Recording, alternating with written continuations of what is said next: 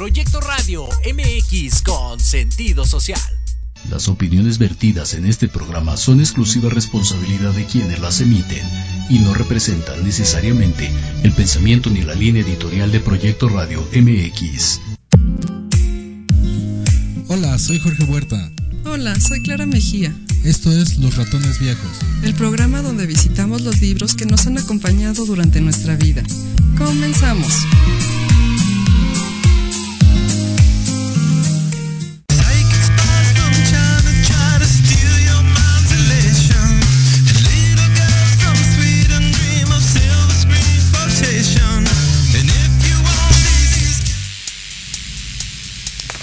Hola, ¿qué tal? ¿Cómo están? Buenas noches. Eh, esto es Los Ratones Viejos. Soy Jorge Huerta. Eh, conmigo, como siempre, Clara Mejía. Hola, Clarita, ¿cómo estás? Hola, ¿qué tal? Y hoy tenemos invitado, está Jaime Hernández con nosotros. Hola, Jaime, ¿cómo estás? ¿Qué tal? Buenas noches, Jorge. Hola, bienvenido. Si quieres, alza un poco el micrófono para que no te quede tan. ¿Sí? Sí, creo que ya sí. Aquí quedó, ¿no? Sí, porque si no, luego se pierde un poquito. Este. Bueno, hoy vamos a hablar de un libro que nos propuso Jaime, que se llama El alquimista de, de Paulo Coelho. Me cuesta un poquito de trabajo decirlo. Este, eh, pero antes de pasar a eso, eh, anuncios. Eh, vamos a salir de vacaciones todo diciembre, entonces este es el penúltimo programa de esta temporada. La próxima semana será el último programa de la temporada. Regresaremos hasta enero. Y en enero va a haber muchas, muchas sorpresas. Vamos a empezar a regalar cosas. Me encanta. No, vamos a, vamos a tratar de hacer algunas dinámicas ahí. Este, ya, ya habíamos comentado en ocasiones anteriores. Vamos a empezar a, conseguir ahí algunos libros de, de viejo. Nos vamos a dedicar eh, todo diciembre a estar visitando librerías de viejo.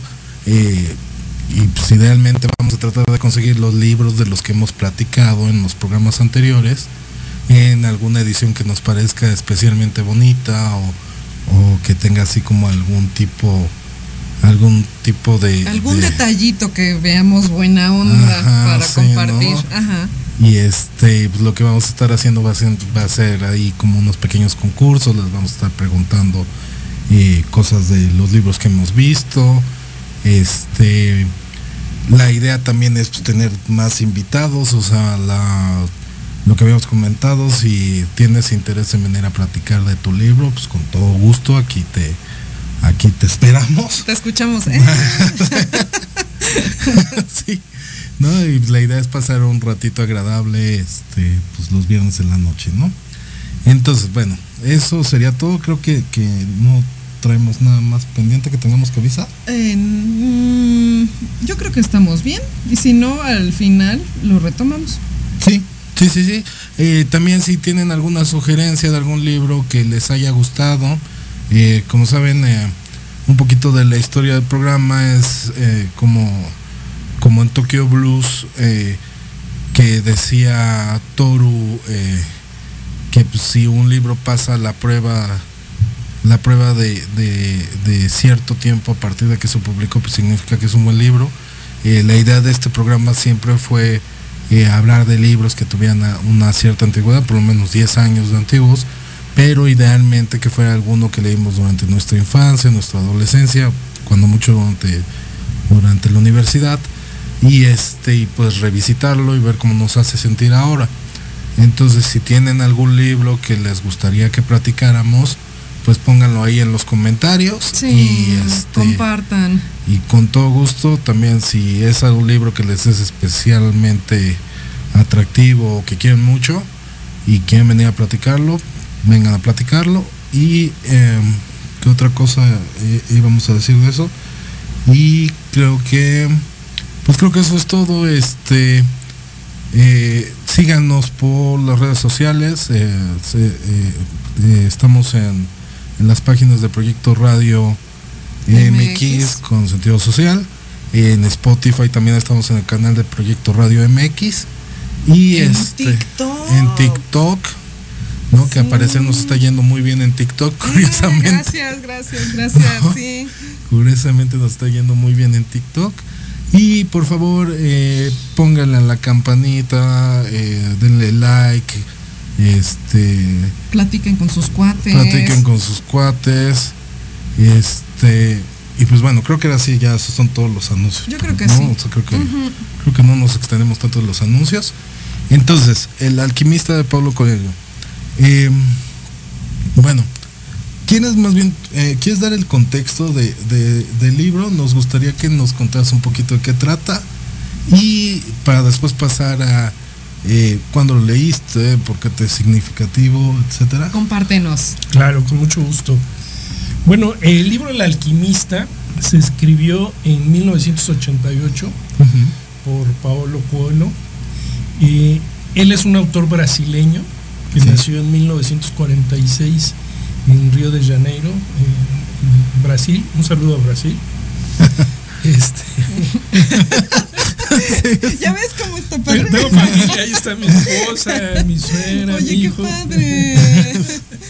Y bueno, es, es, es un libro, eh, parece que fue el segundo o tercer libro que escribió este Paolo Coelho. Y al ser de 1988, Paolo ya tendría más de 40 años cuando, cuando lo, lo- lo escribió. Este, y trata de un joven, un pastor de ovejas de. Andalucía, que va en busca de su sueño y suceden varias, varias, varias, varios acontecimientos este, eh, con, el, con el pastor. ¿no? Sí. Él, él busca eh, eh, perseguir su, su- su sueño, se siente cansado de, de estar con las ovejas todo el tiempo, de, de pastorear siempre a las ovejas, y él tenía el sueño siempre de viajar. Eh, se le volvió monótono y entonces decide emprender un cambio de, de- de destino, empezando con sueños recientes en los que descubría un tesoro en, en las pirámides de Egipto. sí. y eh, des- descubre eh, este sueño y encuentra una persona, una, una señora, que le, que le indica que tiene que, que- que seguir su sueño. Le, le- le indica que tiene que ir en, en busca de él. Es- una divina, ¿no? Ajá, Un una tipo- gitana, un algo tipo así. gitana Ajá. adivina. Este, que digo, es, es muy chistoso lo que, lo que le sucede porque porque él le cuenta el sueño a la, a la gitana y la gitana le dice, te voy a cobrar 10% de, de lo que vayas a tú obtener en tu tesoro Ajá. y te voy a ayudar a descifrar tu sueño. Sí. Y, y él acepta y le dice, pues tienes que ir a las pirámides de Egipto. Ok. Ok. Ok. O sea, le dijo lo mismo este, que él había soñado, no le dijo nada adicional. ¿Y cuántas veces no nos pasa lo mismo en, en la vida cotidiana, no? Este, tenemos un sueño, tenemos este al- algún presentimiento y estamos buscando esas señales. Sí. Este, y estamos inseguros y preguntamos a la gente y cuando le preguntas a la gente es lo mismo Sí, que viste, nada más ¿no? te puede retroalimentar de que, de que hagas lo que tú quieres hacer o que no lo hagas. ¿no? Ánimo, ánimo, ve. Sí, ajá. O te dices, no, está bien riesgoso. No, no. Y entonces Santiago, se llama Santiago el, el Ajá, pastor de las ovejas, decide eh, emprender, emprender su viaje. Sí. y tiene la mala, bueno, vende a sus ovejas y tiene la mala fortuna de, de encontrarse un árabe que lo convence que, que lo va a llevar a las pirámides de las ovejas y que le convence que le dé el dinero para comprarle, dice un camello, eh, y emprender ese viaje. ¿no? Y desafortunadamente se. Ujú.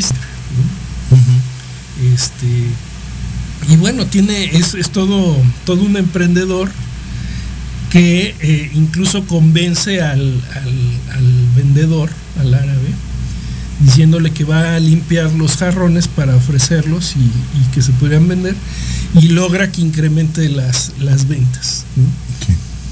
Y hace una buena labor de venta y va implementando nuevas técnicas, este, por ejemplo, eh, se da cuenta que están en una cima y que los, las personas que van a visitar esta cima llegan cansados y se le ocurre vender té, té de menta en los, en los jarrones. Ajá.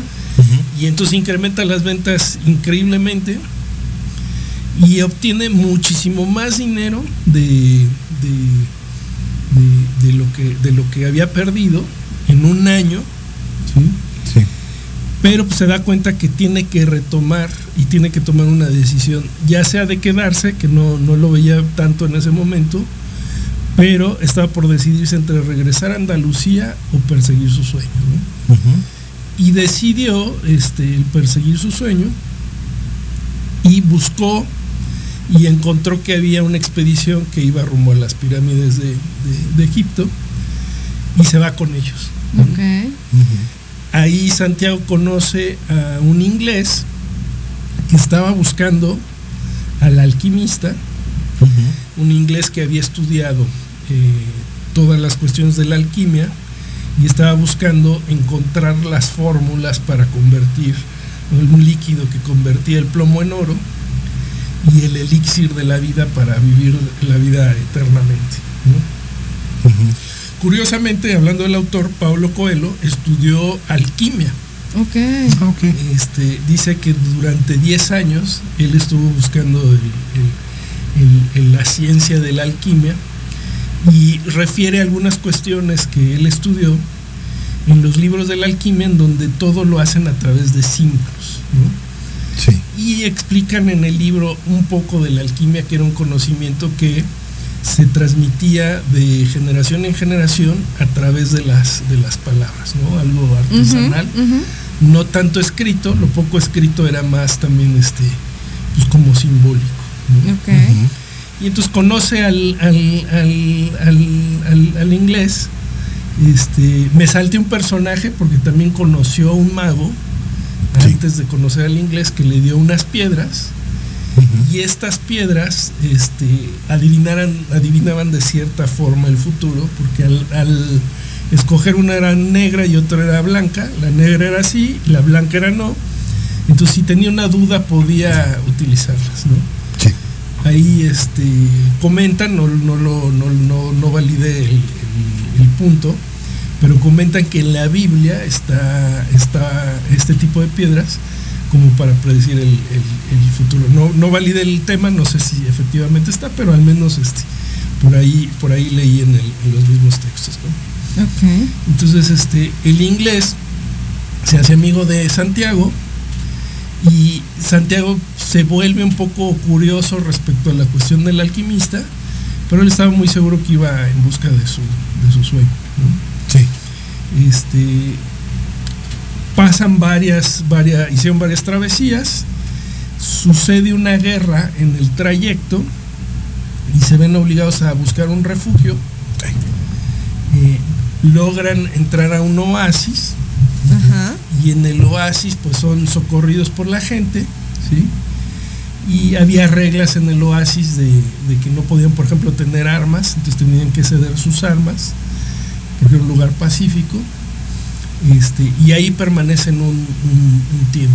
¿no? Santiago conoce a una chica de nombre Fátima y queda enamorada, queda enamorada de, de- de- queda enamorado de, de- ella. de ella, de Fátima. Entonces la empieza a cortejar y empieza a encontrar un motivo por el cual quedarse ahí en el, en el oasis. ¿no? Sin embargo, este, empieza a tener sueños. Ah, bueno, pues, perdón, me- me- ahí me, me salté algo muy importante que es conoce al, al alquimista este, y él empieza a tener sueños y se da cuenta de que los sueños pueden tener algo de realidad este, y, y él sueña que la guerra va a entrar al oasis. ¿no? Ok.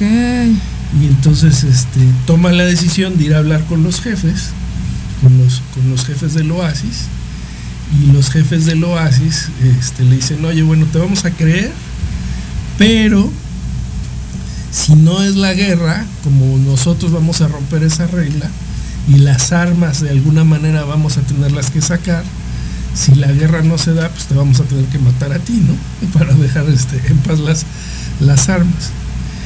Y se da, y, y, sin embargo se da, entra, entran los, los, los, salvajes este, buscando la guerra. Este, ya estaba preparado el pueblo del oasis y ganan la, guerra.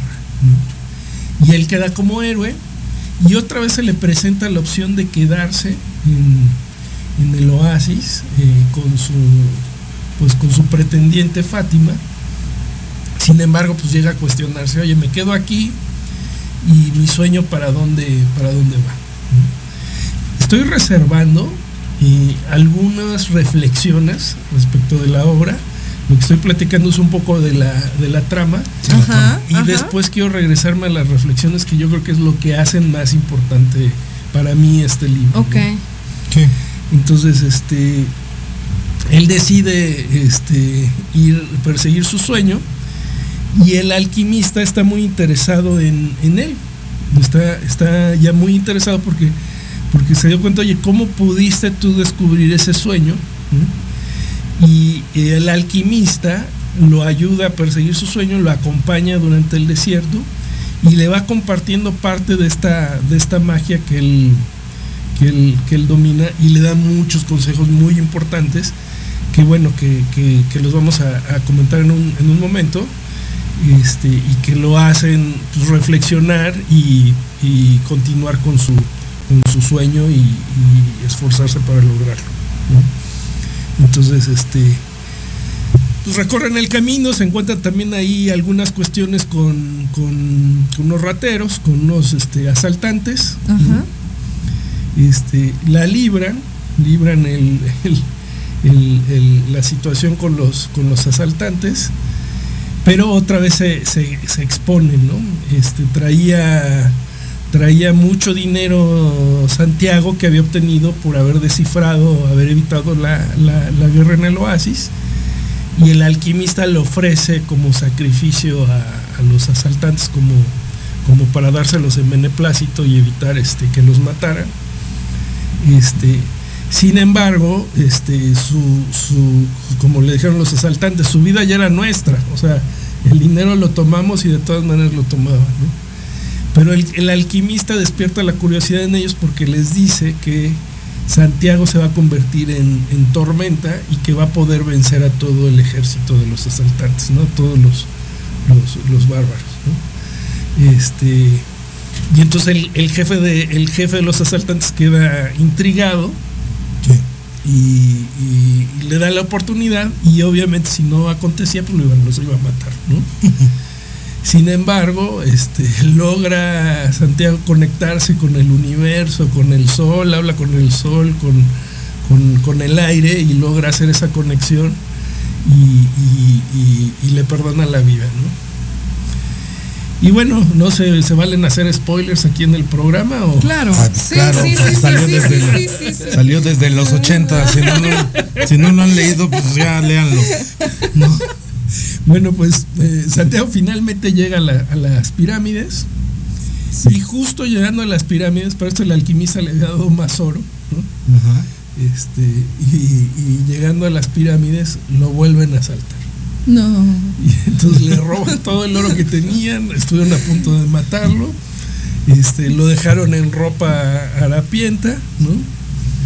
Y, de repente voltea a ver las pirámides y es feliz y se da cuenta que, consiguió su sueño.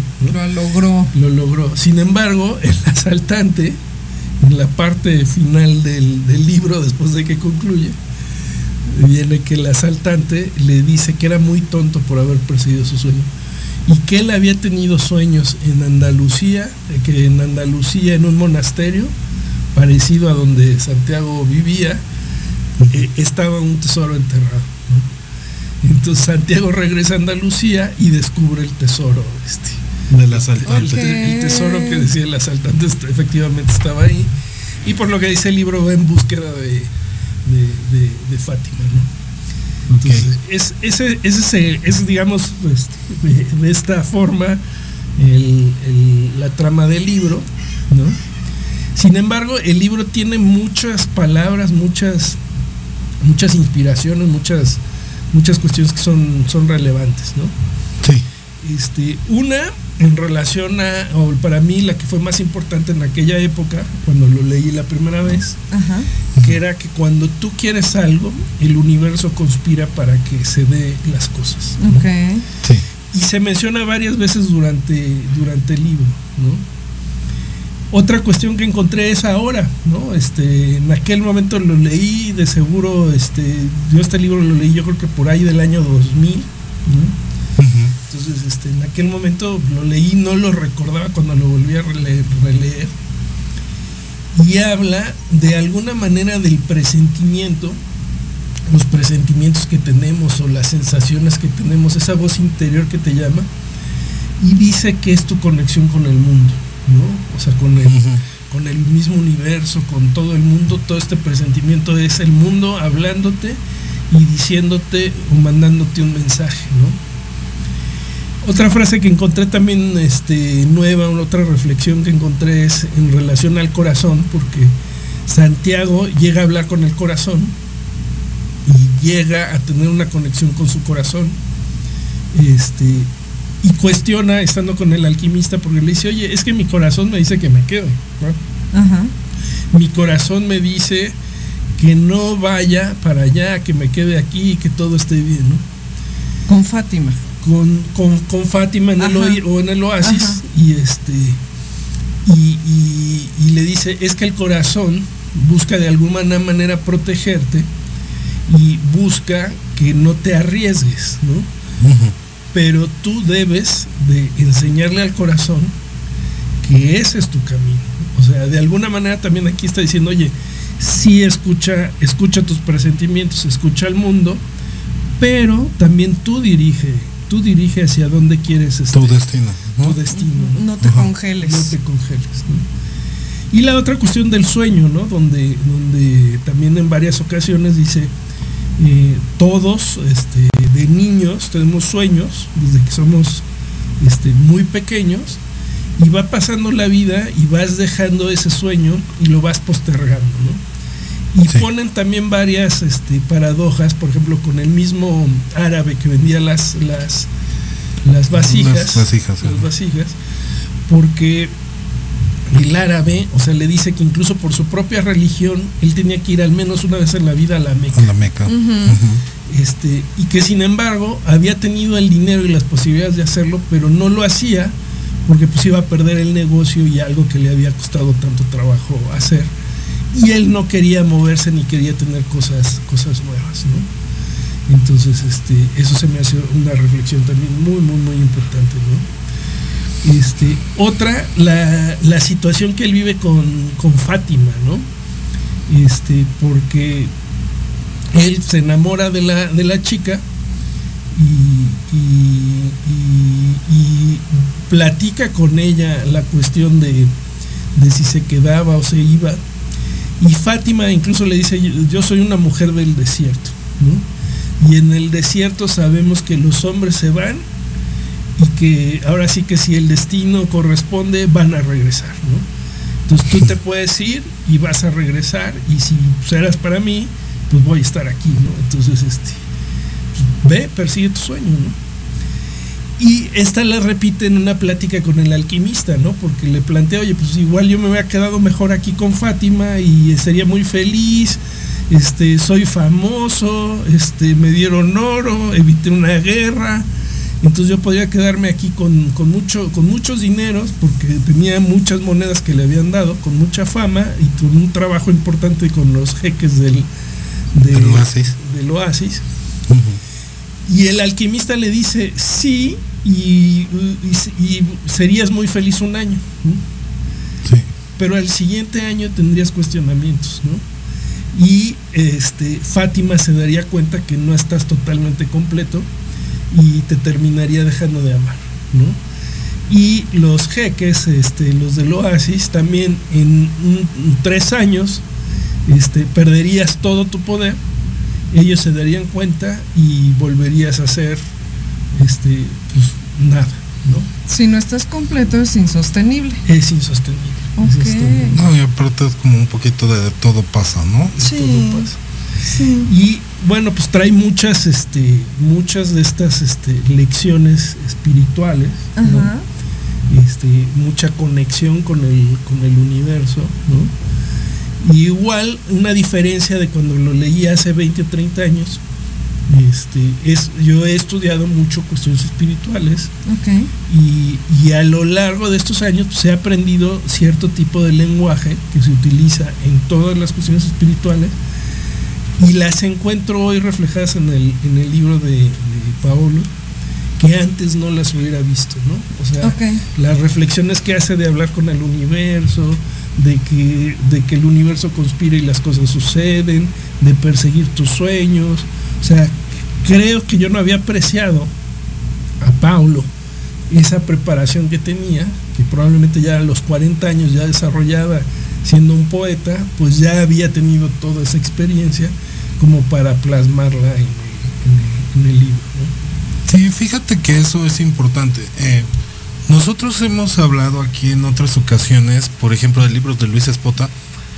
Yo crecí con libros de Luis Espota. Prácticamente en mi casa estaban todos los libros de Luis Espota. Y era lo que tenía más accesible pues, cuando era niño y cuando era adolescente. Y entonces yo decía así como de, ah, pues sabes que voy a leer. O sea, en algún momento incluso me propuse leerlos todos, Ok. ¿no? Y sí leí todos los que tenía a mi alcance, que eran más de 30, ¿no? Ok. Y, y algo que platicábamos eh, Clara y yo cuando hablamos de mitad oscura es, pues yo los leí y me gustaban mucho, ¿no? Mucho, mucho. Y este, pero eh, conforme fui creciendo me di cuenta que Luis era muy denostado, ¿no? La gente decía, es que no escribe tan bien. Incluso platicábamos que, por ejemplo, Rius decía así como, es que esa es pésima literatura y así. Y algo que me pasó esta semana cuando estaba preparando eh, este, este programa es que pues me puse a investigar y eh, me di cuenta de que hay, está muy polarizado Paolo, ¿no? Eh, o sea, hay gente que dice es que es un pésimo libro y hay gente que dice a mí me ayudó a cambiar mi vida, Sí, ¿no? sí. Y entonces eh, algo que a mí se me hace interesante de este tipo de libros es, eh, para empezar, es, eh, es como dice un poquito Javier Velasco, o sea, tú empiezas a leer, a leer, a leer, a leer en volumen y vas adquiriendo lo mejor, ¿no? De cada cosa que vas leyendo y vas desarrollando un criterio y vas entendiendo qué te gusta y qué no te gusta. Este Gabriel García Márquez también decía eso, decía, eh, de hecho lo, en el Amor en los tiempos del cólera dice que, que Florentino empezó por la literatura mala, luego cayó en la peor y ya después aprendió que le gustaba. Y entonces, este, digo, a mí lo que me parece interesante es que esta polarización que tiene Paulo, sobre todo de este libro, que, que es, es, a mí me parece entendible que sea de este libro, porque este libro fue un trancazo, ¿no? O Sí, un súper exitoso en Brasil, me no- parece. no, En- todo en el mundo. en el bueno, mundo. sí, pero lo- yo lo que leía que así lo super guau Fue, en Brasil. fue- fue chistoso porque empezó, me parece, con 900 copias Ajá. y la, la editorial lo rechazó. O sea, le dijo, oye, son 900 copias y no funcionó y gracias. Y él buscó otra editorial Ajá. y en la otra editorial le dieron un impulso mundial y creo que donde tuvo el, el- el éxito fue en Estados Unidos. Oh, qué Y de ahí se difundió para, para todo el mundo, ¿no? Y es, eh, efectivamente es uno de, son más de 300 millones. 300 millones. Más de 300 millones de libros vendidos, ¿no? Sí, son como, Sí. bueno, lo que lo que hablan normalmente las páginas que yo consulté es de 300 millones, Mm. por lo menos 30 idiomas o algo así. Sí. ¿no? Y entonces, te digo que a mí eso se me hace algo curioso porque em, cuando veo ese tipo de fenómenos, ¿no? También lo platicábamos respecto del código da Vinci, ¿no? O sea, yo conocí a mucha gente que me decía, ay, pues es que el código da Vinci no es muy bueno y está muy sencillo porque pues, los capítulos son muy cortitos y así. Ajá. Y yo así, escríbelo, ¿no? Ah, a Escríbelo ver si tú". es cierto. Ajá. No, así. Correcto. Aquí este, miren, miren, pasa como yo tomé unas, unas clases de vinos, ¿no? Ajá. Y entonces, este, igual uno como amateur de vinos, ¿no? La pregunta es, este, oye, ¿el vino es bueno o es malo, no? Y la respuesta de los que se dedican a los vinos y que saben y que han dedicado la vida a los vinos es, mira, no hay vino malo. O sea, todos los vinos son buenos. Que te guste o no te guste, o que no quieras invertir, porque también dicen, según el precio de tu vino, es lo que vas a obtener, ¿no? Si vas a pagar 100 pesos por un vino, esperas un, vino de 100 pesos, ¿no? Si, estás dispuesto a pagar 2 mil pesos por una botella de vino, pues, esperas un elixir. Como, dice en la Argentina. es un elixir. Pero y no necesariamente te tiene que gustar, ¿eh? O sea, no, o sea, a lo mejor inviertes los 2 mil pesos. No te gusta, exacto. no te gusta y te gusta más el de, el de los 100 pesos.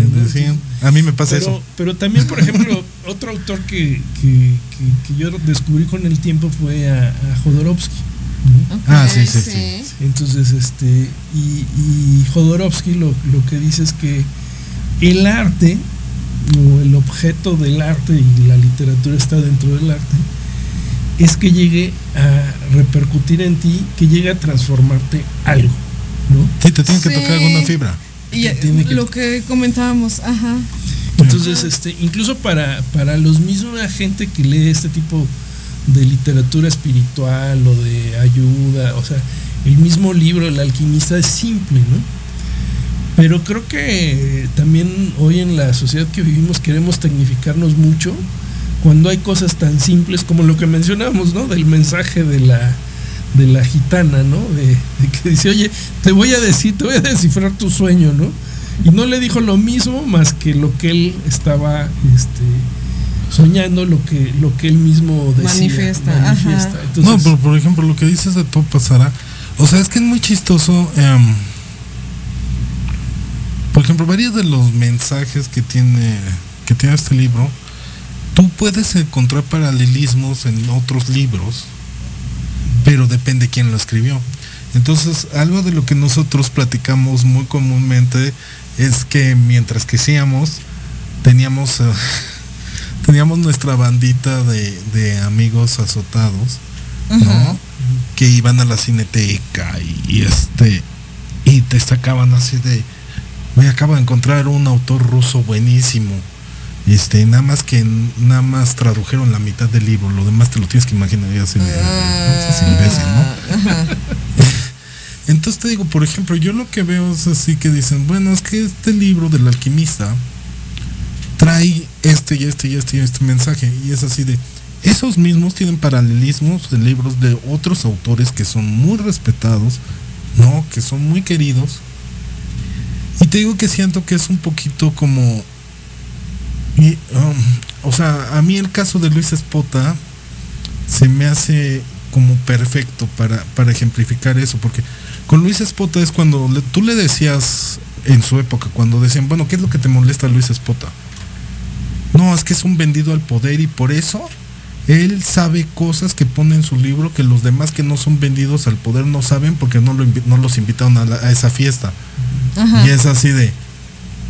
Y luego, o sea, ¿qué tiene malo que a él sí lo hayan invitado a la fiesta y que él haya visto eso que está poniendo en el libro? ¿No? La anécdota es muy, muy buena. ¿No? Independientemente de que, por ejemplo, a veces dices, bueno, sí tiene algunas fallas técnicas al escribir, este. Eh, no, no es que sea falta de imaginación, sino que pues tampoco tuvo como una educación tan amplia Sí, se fue forjando el solito. Se un poquito autodidacta. Ajá. Entonces, este. Entonces, ah, pues es que no escribe como Faulkner. Pues él no quiere escribir como Faulkner, él quiere escribir como él.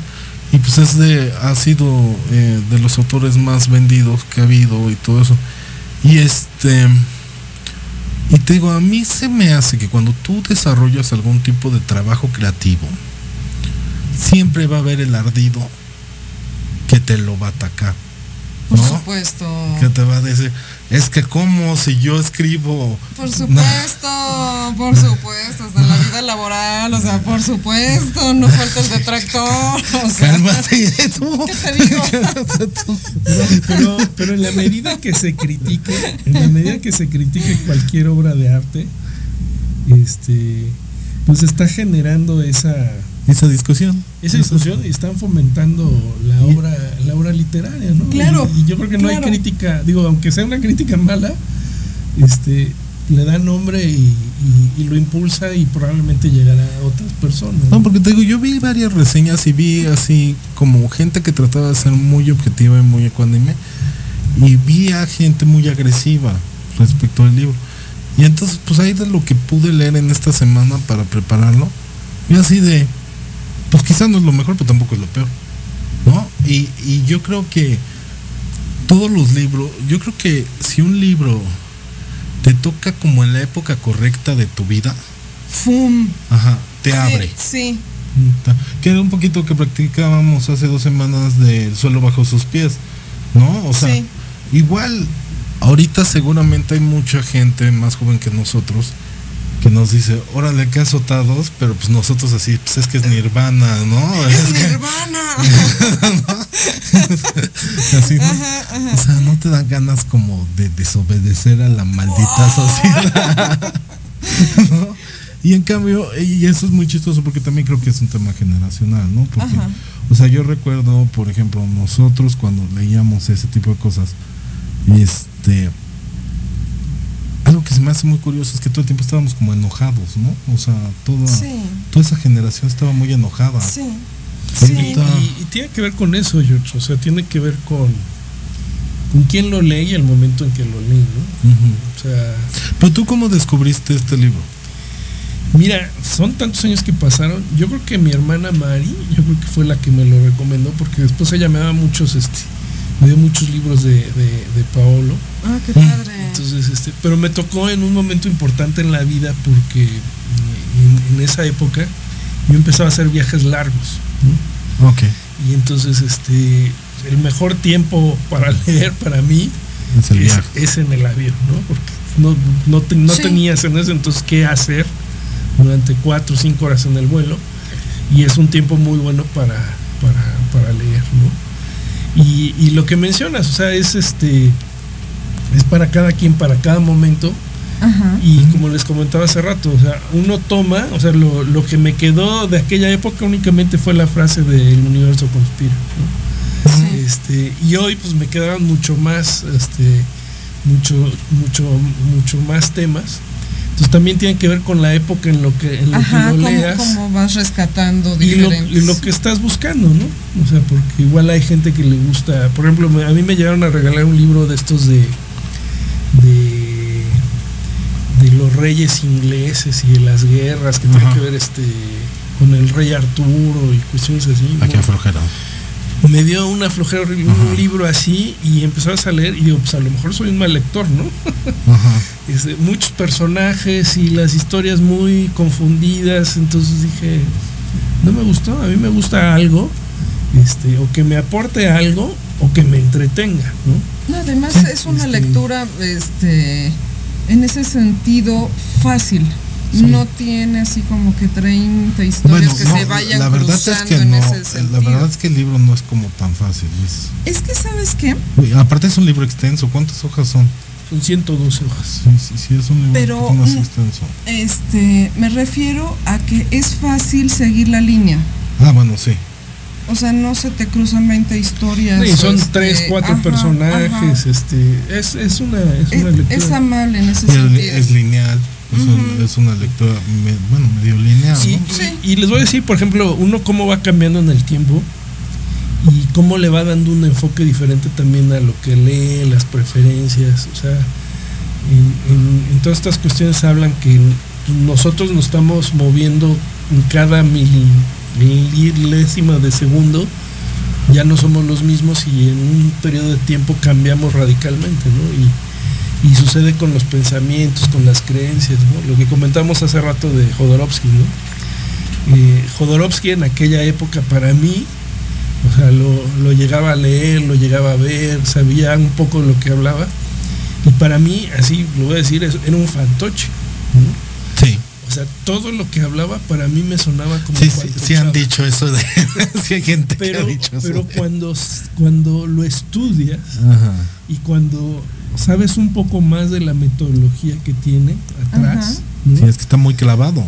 este, yo me sorprende y digo, maestro, ¿no? O sea, maestro Jodorowsky, ¿no? Este, porque en verdad trae una metodología ancestral y, y, ya que tengo yo ese conocimiento vago, porque no, no, no soy principiante, digamos, este, pero ya entiendo muchas de las cosas que él está diciendo. ¿no? Sí. Y en aquel Sí. momento que no tenía esa base, para mí todo lo que él pudiera estar diciendo era Es que suena, como suena, ex- comercial, suena excesivo. como excesivo. suena excesivo. Y entonces lo, eh, algo que yo creo que tiene mucho, algo que yo creo que pasa mucho con, con, con la literatura y con el cine, con la música es, eh, cuando tú tienes un primer contacto con algo con lo que no estás familiarizado o que no comprendes de todo, eh, puedes tomar dos caminos. Uno es tratar de comprenderlo mejor y el otro que es lo que hace mucha gente, ¿no? Eh, sobre todo cuando eres joven, ¿no? Y cuando eres así como de la bandita esta que se siente intelectual, Ajá. eh, lo que hace mucha gente es despreciarlo, ¿no? Es que, sí, pero yo ahí rescataría lo que dijo Salman Rushdie cuando le empezaron a quemar los libros, los versos satánicos. Ah, bueno, por ejemplo. que- pero- donde dice, o sea, primero que nada, muchas gracias por haberlos quemado, porque eso significa que muchas gracias se los fueron a comprar. Muchas gracias, ya lo leyeron, ya lo criticaron. o sea, no Pero te la gustó, verdad es o que sea, ni final- siquiera era cierto, o sea, No, no, no. mucha gente nada más se sube al tren este de que, de que no, pues es que sabes que eso no, no es como tan bueno y pues vamos a quemarlos. Pero, Yo creo que tiene mucho que ver con la enseñanza, o sea, lo- los, los métodos tradicionales de enseñanza, que nos han enseñado a que existen únicamente verdades únicas. Y Sí. que la verdad única es la que yo tengo. y es ¿no? el dogma y Y vivámonos. es dogma sí. y no importa lo que el demás opine y entonces este y vivimos una cultura que si la cultura lo valida Ajá. entonces pues el que está fuera de esa validación eh, eh, está en contra de todo y entonces pues, no es aceptado ¿no? entonces este Sí, yo creo que es un poquito eso. Pero además, ¿sabes qué? Que a mí me parece contradictorio que, oye, si te gusta leer, deberías de tener más criterio para no andar despreciando cosas Bueno, de una forma Es como prejuiciosa. aquel que dice, es que me gusta la música y nada más escucho jazz. Ajá, y lo demás, no, no, no, porque lo demás no es porque jazz. se vuelve egocéntrico no o sea el, el lugar de decir- conocimiento Le, le, le puedo, tengo la capacidad de entrarle a todo y efectivamente tengo preferencia por tal o tal o tal, pero puedo entrarle a todo. Y, y mira, tuve un, un maestro que decía que después de Sócrates, Platón y Aristóteles, todo lo demás está dicho, ¿no? Y Sócrates decía, yo solo sé que no sé nada, ¿no? O sea, Sí. en el momento que seamos humildes, ¿no? Sí. Y digamos, oye, este, mi verdad no es absoluta, voy a escuchar la verdad del otro, ¿no? Este, voy a tratarme de asomar a su mundo, ¿no? Ahí es donde, donde te puede gustar, como el vino, ¿no? Te Ajá. puede gustar o no te puede gustar, pero pues ya lo conociste, ¿no? Sí. Tendrás tu propio criterio, ¿no? Sí. Y como ejemplo del vino, ¿no? Hay un, hay unos vinos que son muy dulces, son Rinwet, me parece, ¿no? Ujú. Ajá. Y pues hay a quien le gusta, ¿no? Es un vino muy dulce, este, Sí. a lo mejor como para postre, una cuestión así. Y pues es muy respetable, ¿no? Pero pues hay que probarlos, ¿no? Claro, Sí, es claro. lo que te digo. Lo que pasa es que, por ejemplo, eso de. Yo creo que, sobre todo cuando estás más joven, algo que, que es como importante para ti o es interesante para ti es eh, tener esta como. Bueno, antes era una superioridad intelectual. Fíjate que eso es muy chistoso. Antes, eh, por ejemplo, yo me acuerdo que, que, lo importante, eh, lo, lo que te hacía superior era tu intelecto, lo que conocías en cine, música, literatura. Aunque, por ejemplo, no fueras un gran lector, pero si sabías de música, eso te daba como una Ah, cierta... una salidita. Ajá, o si sabías de cine, curiosamente, pues las últimas generaciones, pues como incluso eso de, de ser superior en- eh, intelectualmente respecto de, de- del arte, yo siento que es un poquito complicado porque pues implica que tienes que pensar, ¿no? Entonces como que ahora pues lo más fácil es agarrar una superioridad moral, ¿no? Pues lo que pasa es que lo que tú haces es criticable y, pues te ataco, ¿no? Pero, este, te digo, a, a mí me parece que, que este libro algo debe tener, ¿no? Porque, o sea, la... Por ejemplo, algo que decían de los libros de Carlos Fuentes, es decían, bueno, Carlos Fuentes en realidad no escribe tan bien, pero sabe escribir para que le guste el mercado internacional, ¿no? O sea, decían, eh, sabe escribir, por ejemplo, algo que suena como muy, eh, como una mexicaneidad. ¿no? Conoce su producto. Ajá. Ajá.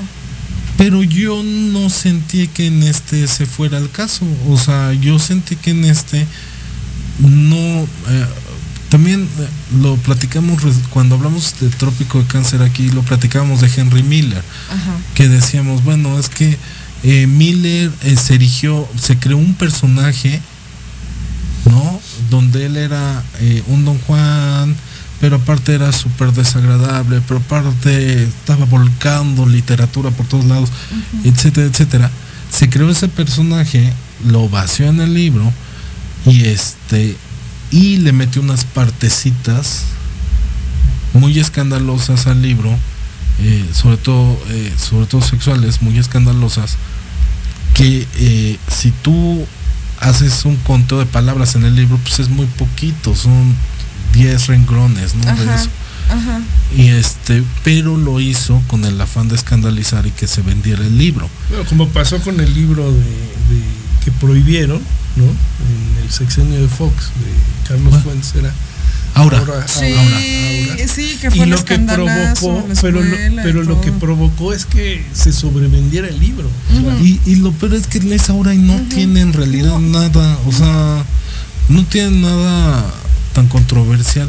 Pues mi- mira, yo creo que vivimos en un mundo comercial, o sea, estamos inmersos, ¿no? Este, y, y- y somos hombres, mujeres, pero Sí. somos del género Somos humanos. humano. Y, y el humano está caracterizado también por esa parte. Digo, yo no dudo que cualquier autor, ¿no? Este, no, no le guste el recibir críticas positivas, ¿no? Sí. la admiración de su público y las ganancias eh, económicas que un libro le puede, le puede representar, ¿no? O sea, yo creo que no está pegado a nada, nada, nada, nada con eso. Y, y perdón que lo saque del contexto de los libros, pero me acordé, por ejemplo, de, de Alberto Cortés. Yo oí mucho a Alberto Cortés por mi mamá, ¿no? Sí. E igual que a lo mejor ahí está mi identificación con, con- con poesía muy simple, porque la, Alberto Cortés era criticado porque era un tipo de poesía simple y le decían que era muy comercial, le, le decían desde aquella época que era la voz del dólar. ¿no? Ok.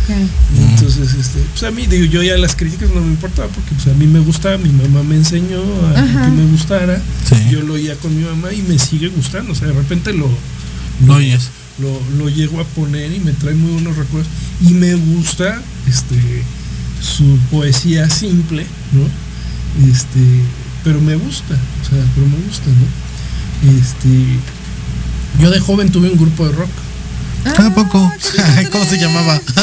Pues tuvimos varios nombres, ¿no? Este, se llamó Derechos Reservados en un tiempo, ¿no? Otro tiempo se llamó La Ligera Sospecha. Ok.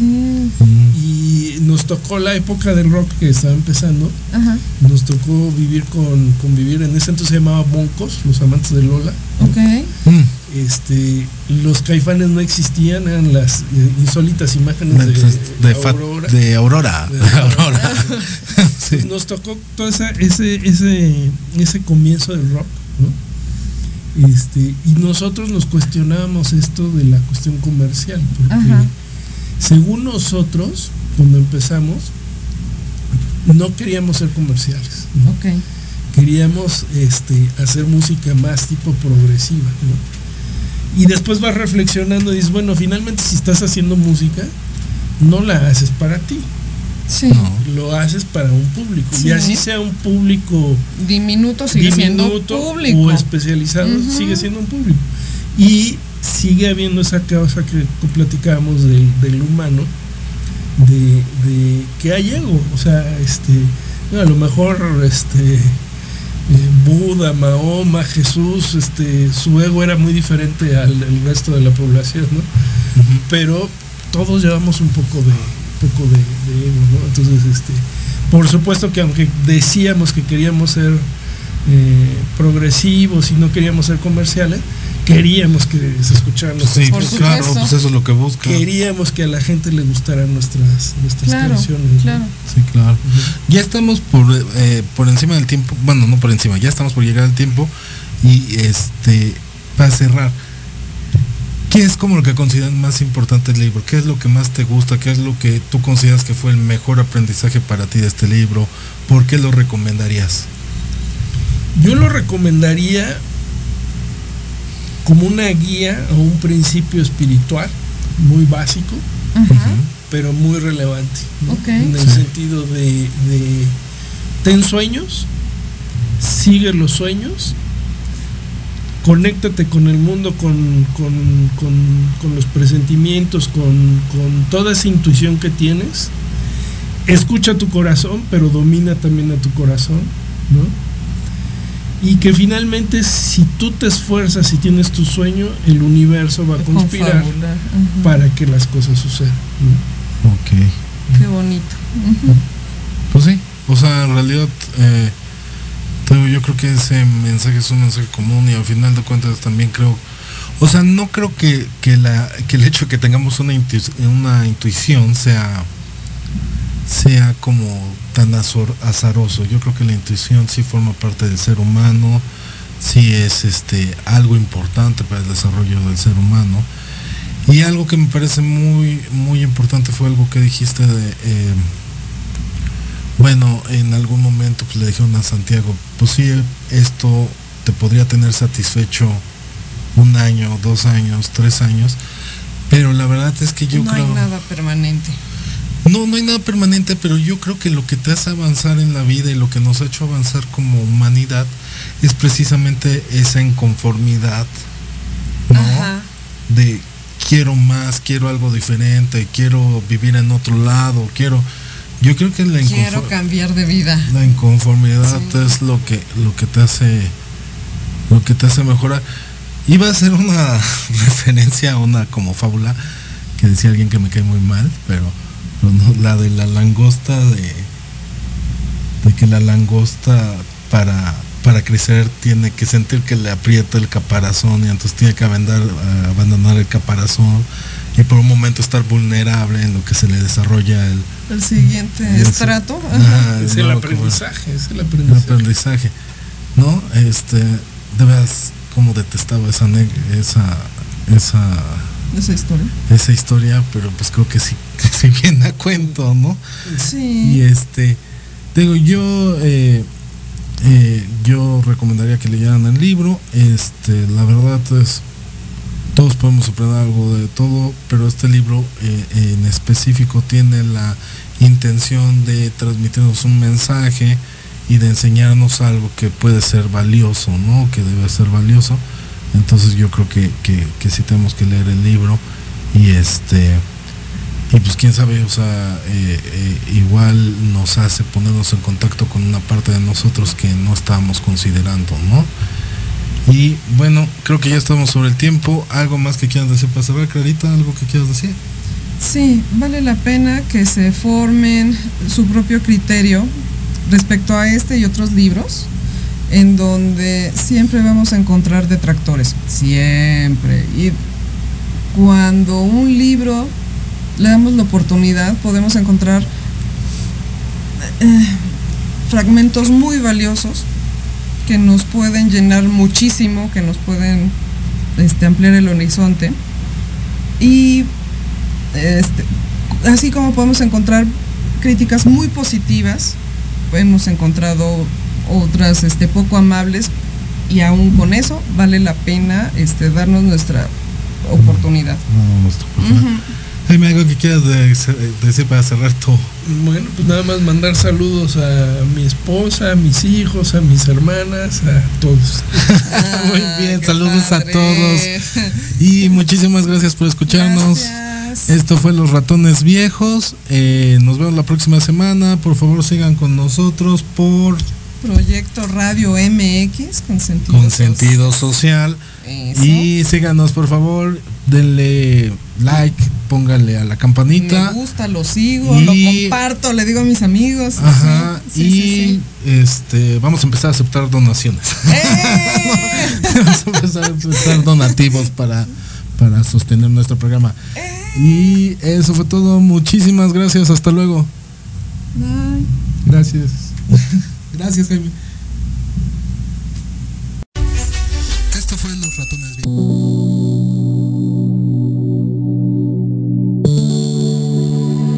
La programación de hoy ha terminado, pero te esperamos mañana con nuevos invitados, increíbles programas, grandes temas y nuestro equipo de locutores con toda la actitud. Recuerda seguirnos en nuestras redes sociales y en nuestro canal de YouTube. Escucha nuestros podcasts en iVoox y en iTunes. Dejamos con la mejor música de bandas y artistas independientes. Que pases muy buena noche y recuerda Proyecto Radio MX con sentido social.